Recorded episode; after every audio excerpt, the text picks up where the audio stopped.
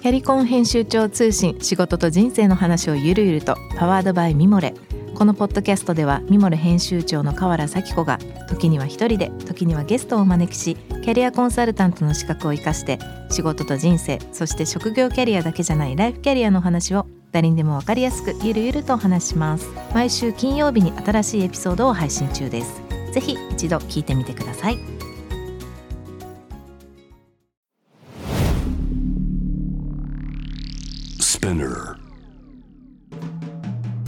ナビゲーター中道大輔です。Vision to the Future with Forbes Japan。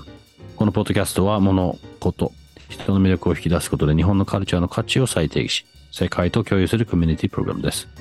ショートコンテンツ、Vision to the Future Stories と題して、毎週水曜日、金曜日に Forbes Japan よりピックアップしたニュースをお届けしております。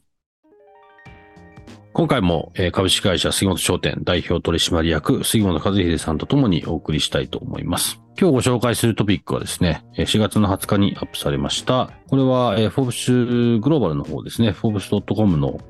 ギャリー・ストローラーというコントリビューターの方の記事で、世界で人気1位はイタリアン、和食は2位、インスタのハッシュタグ分析という記事なんですが、あの、まあ、ちょっとどういう、いわゆる数的なあの背景かはわかりませんが、この記事を、まあ、見ていただければ、このタイトル通りですね、あの、世界中で、えーこの調査結果によると、イタリア料理に次いで人気が高いのは和食、以下、インド料理、韓国料理、メキシコ料理と続くと。いうことで、まあ、インスタグラムを中心としている数字結果なんで、まあ、この記事の中でも言ってますけれども、まあ、若干、あの、年齢層が若いっていうところに偏ってるかもしれないっていうことはありつつも、ただまあ、今、インスタグラムはかなり幅広く使われてるということもありますが、ただ、年齢のあの偏りというよりかは、国とかの偏りはあるのかなと、まあ思いつつですね、まあただ、とはいえ、あの、特にこの番組で強調したいのは、イタリア料理に次いで日本の和食が2番目で、まあ、インド料理、韓国、メキシコ続くとある。まあ、それはそれでも素晴らしいことと思いますが、僕がここで言いたいのはですね、まあ、あの、和食が人気高い。それもここ、ここも何年もそうなんで、あの、いいんですけども。これ例えば海外でやってる和食のオーナーほとんど日本人じゃないと思います。僕の知ってる限り。で、えーまあ中国の方とか韓国の方とか、まあ、移民の方とかが、まあ、やられていて、別にそれはそれで悪いことじゃないですし、全然、あの、そこに対してどうこういうつもりもないんですけど、本当の日本の和食って言ってる以上、和食を知ってるかって言うと多分これ全然違うんですよね。でラーメンもしっかりです。あの、お寿司もそうですし、まあ、お寿司以外の和食も、まあ、当然たくさんあるわけで。なんかその、その、せっかく世の中の人が和食がこう、人気だと、好きだと言ってくれてるんですけど、そこのリアリティがちょっとリアルの日本の国内と違うんじゃないかっていうことが、まあ逆に言うとオポチュニティだと思いますし、あの、まあ今のうちになんとかしたいなとは思うんですが、その和食の食材にかなり影響を与える、与えてるであろう杉本さんの椎茸なんですけども、この記事見てどう思われますか？はい。えーこれは非常にこうあのいろいろ思うところがありまして、まあ、実を言うと僕たちは私が扱ってるのはあのあの原木栽培の干し椎茸なんですけど、うんこれを、ね、海外にこう売っていくときに実は僕らのちょっと足かせになる場合があるのがその和食のお店なんですね。うん。でそれはどういうことかっていうと、うん。えーとまあ、日本人の方がやられていて、まあ、ちゃんと日本で修行をされて今、えーもう海外でももう十数年やってますよっていうお店に僕らが営業に行くと結構残念なことが多いんですね。それはどういうことかっていうと、うん。あ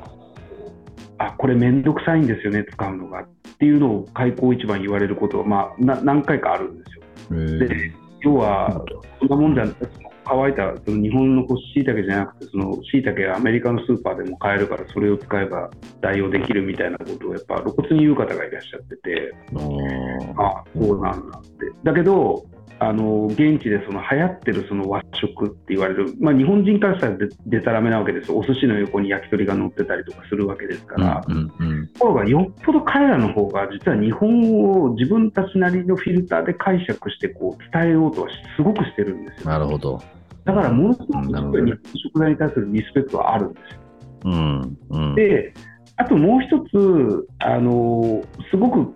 これ多分和食に限らず共通なテーマで多分全世界で同時多発に起こってるんですけどやっぱりそのビーガンを持ってなきゃいけなくなっちゃってるんですね。うん。うん。でっていうのは例えば8人の予約があったとしてその中で1人ビーガンの方がいらっしゃったらその1人に対応できなかったらじゃあ他に行きますではあの7人要はトータルで8人ですけど8人の予約は取れないわけなんですよ。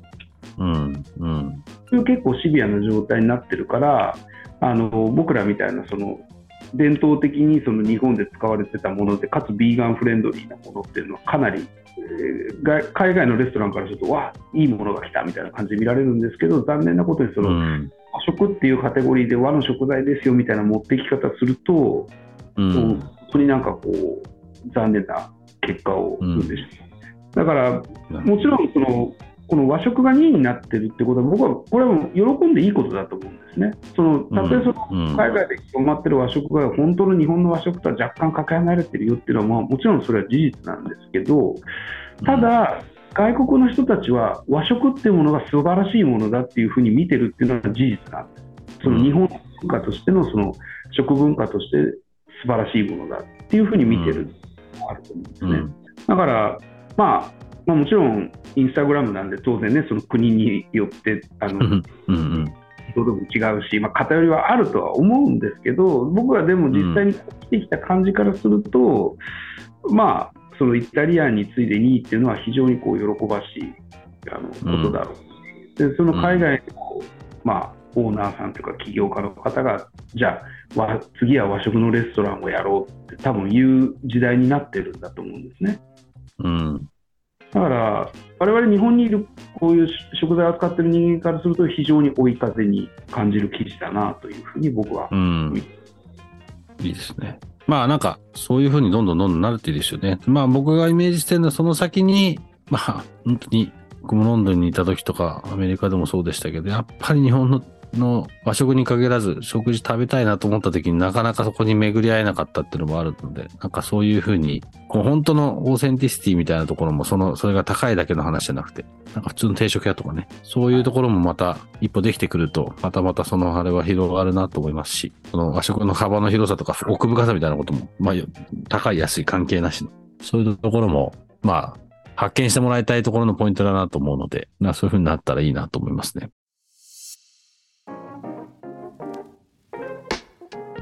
今日ご紹介したトピックは概要欄にリンクを貼っていますので、ぜひそちらからご覧ください。質問感想は番組のツイッターアカウント PTTF アンダーバーコミュニティにお寄せください。このポッドキャストはスピナーのほか Spotify、Apple Podcast、Amazon Music などでお楽しみいただけます。ぜひお使いのプラットフォームでフォローをしてください。そして毎週月曜日には様々なゲストと共にお送りするゲストトークエピソードが配信されます。詳しくは概要欄にそちらも載せております。ぜひこちらの方もチェックしてみてください。Vision to the Future Stories ここまでのお相手は中道大輔でした。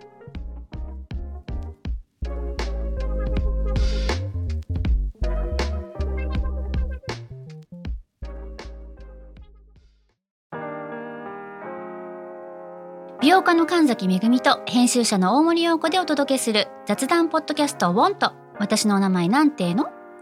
ふと私って誰なんだ？と自分がぐらついてしまうそんなあなたと毎日を楽しくするサバイバル術を一緒に考えていきます。ボンとは毎週水曜日朝5時に配信。ぜひお聞きのプラットフォームでフォローしてください。